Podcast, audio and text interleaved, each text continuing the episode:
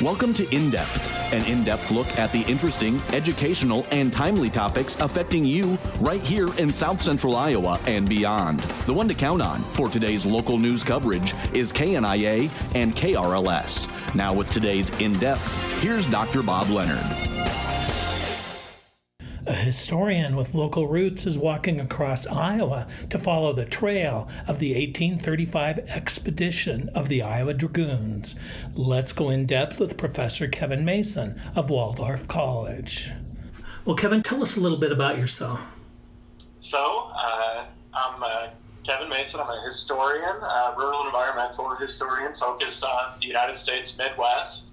Um, I was uh, educated first, I guess, at uh, Pella Community High School uh, there in your listening area. Then uh, went to uh, North Iowa Area Community College in Mason City. Um, then uh, went on and got my Bachelor of Science in Social Behavioral Sciences at the University of Mary in Bismarck, North Dakota, before moving on to graduate school where I got my master's degree at Wayland Baptist University in Plainview, Texas, in American history, and then uh, did my PhD at Iowa State University uh, in rural and environmental history, uh, primarily focused on uh, the U.S. Midwest, uh, where I wrote uh, about um, Inkpaduta's 1857 attack on Spirit Lake. Um, and so that's where a lot of my research has been um, in the past. Um, and so this is kind of my first postdoctoral project as I get ready to walk across Iowa following the 1835 expedition of the Iowa Dragoons. Well, how cool. This Thanks. is really neat. Okay, so first tell us who the Dragoons are. So the Dragoons, uh, unlike you may think initially, not uh, fire-breathing uh, medieval animals or anything, they uh, were a group of uh, the United States military, uh, kind of um, around as early as the American Revolution. George Washington raised four regiments of light dragoons um, that uh, served in most of the uh, major uh, campaigns of the American Revolution. Um, but after that, we kind of see them uh, trail off, uh, and the United States brings back the Dragoons around uh, the War of 1812, um, and in the period immediately after that. And if um, you're unfamiliar, they're kind of mounted infantry. So you can think of them like cavalry that you might be more familiar with, like maybe George Armstrong Custer during um, the later uh, so-called Indian Wars or uh, kind of um, the uh, American Civil War, um, but just kind of uh, mounted uh, troops that were positioned uh, largely along the frontier of the United States that moved westward through places like Iowa, um, largely charged with keeping peace between American settler populations moving into areas, and then also uh, with explorations like the one uh, that I'm taking a look at, uh, like they undertook in 1835 here in Iowa. Okay, and that's known today as the Dragoon Trail, and we've all probably seen signs along the Dragoon Trail, correct? So, yeah, especially in Fearless area, I always think about uh, growing up in Pella out uh, around Lake Red Rock. You see those familiar brown and black signs um, that have a picture of a dragoon on them and just say Dragoon Trail. And I always kind of wondered uh, what those were. And uh, those signs actually came about. The Department of Transportation put in uh, the Dragoon Trail in, uh, starting in 1933, and it runs actually from Lake Red Rock up to the Fort Dodge area um, and roughly follows the path the 1835 expedition took uh, on their initial exploration of Iowa um, under Stephen uh, Kearny. Uh, the trail itself, uh, where they went, was a little bit longer. They started uh, down at Montrose, where I'm going to start my track um, here uh, soon, um, and they uh, followed that up uh, the Des Moines River uh, to about Boone, where then they cut over uh, north by northeast to Winona, Minnesota, um, before uh, eventually looping back and catching the Des Moines River in modern day Minnesota and coming back um, all the way down the Des Moines River back to what was called First Fort Des Moines, which is at modern day Montrose on the Mississippi River. And you're going to walk this. yeah, the portion I'm uh, planning to do is about 320 miles. Um, I'm breaking that into three parts, starting uh, right here. Um, uh, this uh, kind of coming up this week, um, and um, I'm going to walk from uh, Montrose up to uh, the Horns Ferry Bridge, just below the Red Rock Dam. um, near Pella, um, between Pella and Knoxville. And I'm going to be doing about 15, 20 miles a day as I make my way up there. And so, yeah, maybe a little bit of a crazy idea, but I'm a big believer that uh, seeing things slowly, um, especially uh, kind of uh, the environment, can really uh, open up new perspectives and help you uh, kind of experience things in different ways and maybe provide some different insights, especially as an environmental historian. One of the things I'm really interested in is seeing how the land uh, has changed in Iowa. We know it's changed a lot as we converted from tall grass prairie to uh, the agricultural landscape we're really familiar with today, or uh, even if we think about uh, Red Rock itself, we think about the Des Moines River and the large scale uh, damming project um, that initially took uh, place in the 60s and 70s, and then obviously the recent project that was just completed uh, for the hydroelectric power um, out uh, at the lake. Um, those are the kind of things I'm really interested in seeing as I kind of uh, walk my way up uh, the Des Moines River here over the course of the summer. More in depth after this.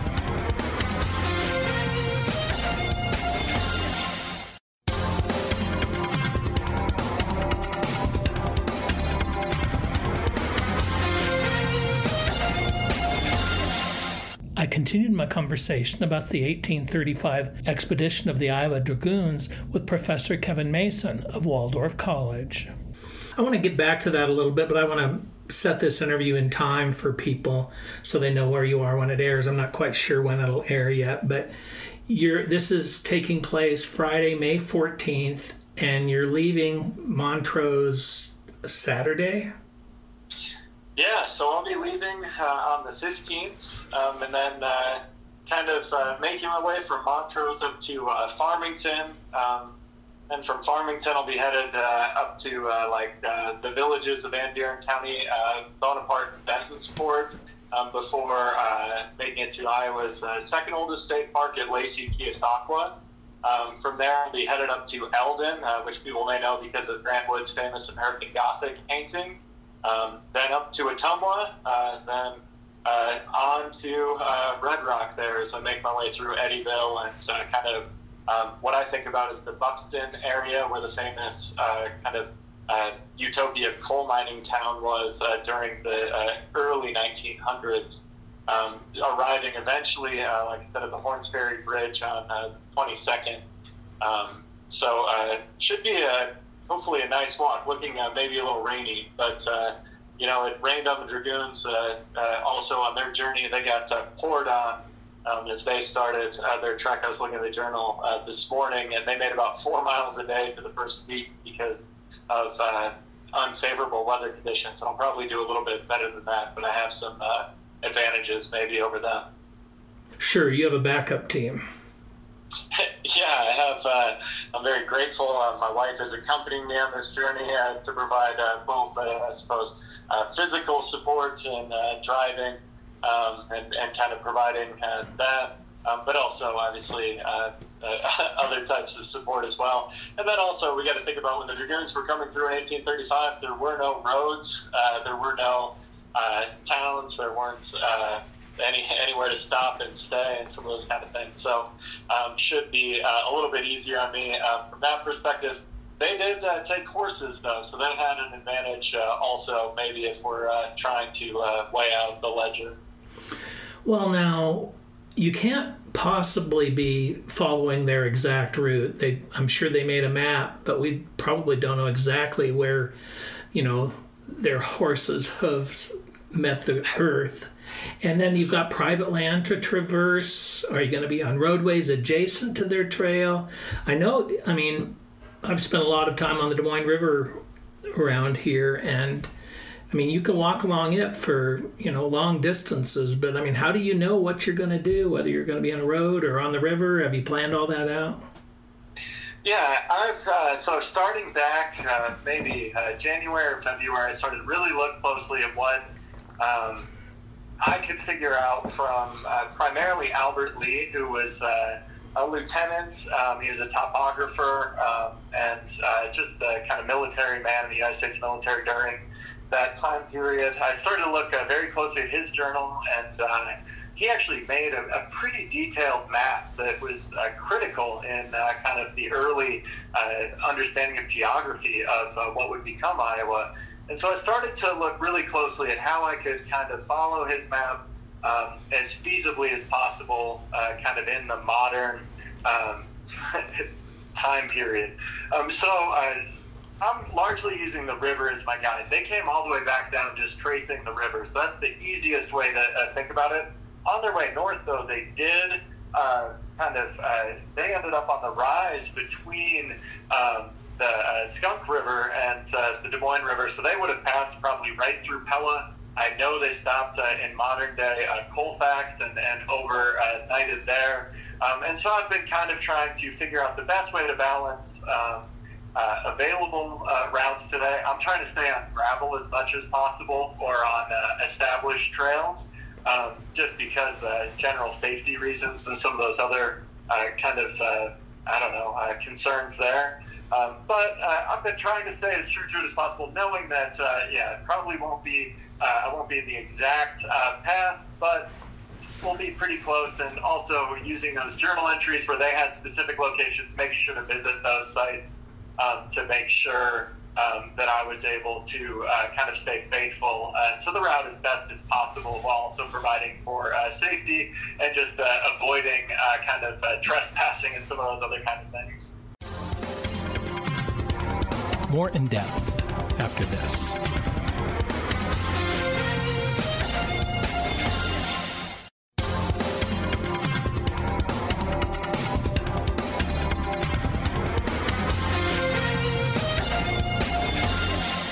I continued my conversation about the 1835 expedition of the Iowa Dragoons with Professor Kevin Mason of Waldorf College. Well, now, as an environmental historian, I presume that you've got your handle on much of the flora and the fauna of the region. Is that right? Yeah, so uh, Lea uh, made all sorts of observations uh, about um, what was uh, going on. Um, uh, from a flora and fauna standpoint. Um, but one of the problems with his journal is, uh, like many Iowans, he loved to uh, build up Iowa uh, to other people. He actually uh, wrote a little book called Notes on the Wisconsin Territory, particularly pertaining to the Iowa district, that came out the year after the expedition. And it maybe builds stuff up a little bit um, more than reality was just in terms of uh, the wonderfulness of Iowa. Um, but uh, there is uh, uh, other expeditions that also took place during the time period. Uh, for instance, in 1841, Charles Fremont, who uh, became very famous um, for his role in California's uh, independence from Mexico and eventual statehood, um, he actually went on a, a, a, different expedition up the Des Moines River um, in 1841. Uh, and he brought a botanist with him that left behind all sorts of detailed records, especially pertaining to uh, modern day Marion County. Um, and they took a lot of samples and some of uh, those types of things that uh, maybe allowed for uh, uh, kind of me as a, a, modern historian to see kind of that change as well as other things. I also use a lot of other types of primary sources, a lot of census data. Um, we always think about census as related to counting people. Um, but especially during the 1800s, we have a series of state and national census that um, talk about all sorts of different things, like uh, how many uh, acres are uh, improved or unimproved, how many have been surveyed, uh, what types of animals are on farms and in what numbers, um, and some of those kind of things. Um, and so there's a lot of different information out there we can use. Um, and then I also like to lean on uh, my colleagues in other disciplines that uh, might know more about uh, uh, wildlife biology and conservation and some of those things. So I've been doing some interviews with those types of people as well and looking at some of their work uh, to hopefully uh, stand on their shoulders a little bit and, and gain a better understanding of uh, what I'm looking at as I kind of make my way up the river this summer. Will there be an intellectual product coming from this that's shared? I mean, I'm sure you will grow as a person, as an intellectual, but I mean, are you going to do a video, a book, anything like that that we can share a little bit of your journeys?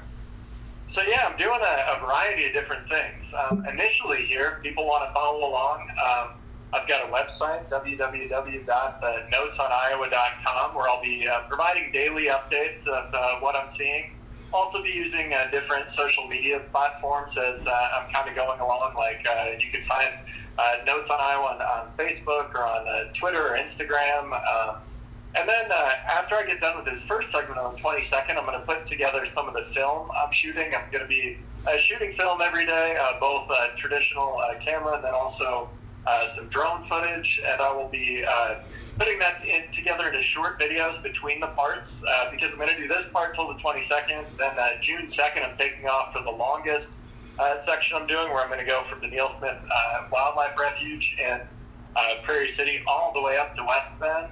Um, and uh, so I'm going to hopefully put out a short video kind of summarizing what I've seen um, during that first part. I'll, i plan to do that again after the second part, and then uh, eventually we'll see what it turns into. I probably uh, will write some kind of longer form project, be it an article or a, a book, um, and then I hope to uh, take all of the video I'm putting together and create some sort of uh, documentary type project um, as I finish as well. But I'm also uh, kind of open to letting this uh, find me in whatever medium makes the most sense as I come out of it. Um, we'll see. But I'll be providing lots of updates along the way if people want to uh, follow along at, on either the website or any of the social media platforms. Well, you're a young guy. What year did you graduate from Pella High? So I graduated from Pella High in, in 2007. Um, and so uh, I've been uh, out of Pella for, for a while here, but I, I do think about, um, I think Pella really nurtured uh, both uh, my love for history, my willingness to experience it in different ways, I, I, think about I've lived in a variety of different communities now, and um, one of the things about Pella is it really cares about the past, um, and you can see that in the historical village or uh, some of those things. Um, but also, I just think uh, people really take a lot of pride in understanding uh, the place. Um, and then uh, keeping that relevant and, and allowing people to experience that in different ways. And I think uh, that's certainly influenced uh, me as a historian, but also just uh, this project as well. Uh, kind of a general interest in understanding the area. I spent a lot of time in growing up a little bit better. I'm just wondering if there's any particular teacher or two you'd like to give a shout out to.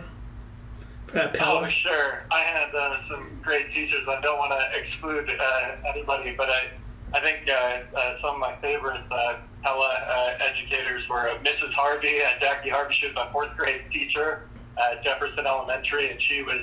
Uh, I remember her as being very uh, tough but fair, and uh, uh really uh, allowing me uh, to um, read a lot, um, and also kind of get really interested in projects I was working on. Um, and then other people like Mark Core, who's one of my high school teachers, longtime basketball coach at Pella High School, has continued to have a, a huge influence on my life, um, as well as like uh, Mrs. Visser and Visser uh, was just always uh, and still is uh, somebody that I really look up to um, as just uh, somebody willing to uh, kind of follow your passion and really care about the people around you and create cool things. And um, yeah, I, I, think about those as some of the people that really stand out. Although I was really fortunate um, to have a lot of great teachers um, in Pella growing up. Thanks to Professor Kevin Mason for contributing to the program. For KNIA KRLS News, this is Dr. Bob Leonard bringing you today's news and information in depth from our little corner of the universe. An audio copy of today's in depth program is available at kniakrls.com on demand or for download. Just click podcasts. If you have topics or show ideas you'd like to hear in depth, contact KNIA KRLS by sending an email to Bob Leonard at KNIAKRLS.com. The one to count on for today's local news and the number one news and information source in South Central Iowa is KNIA KRLS.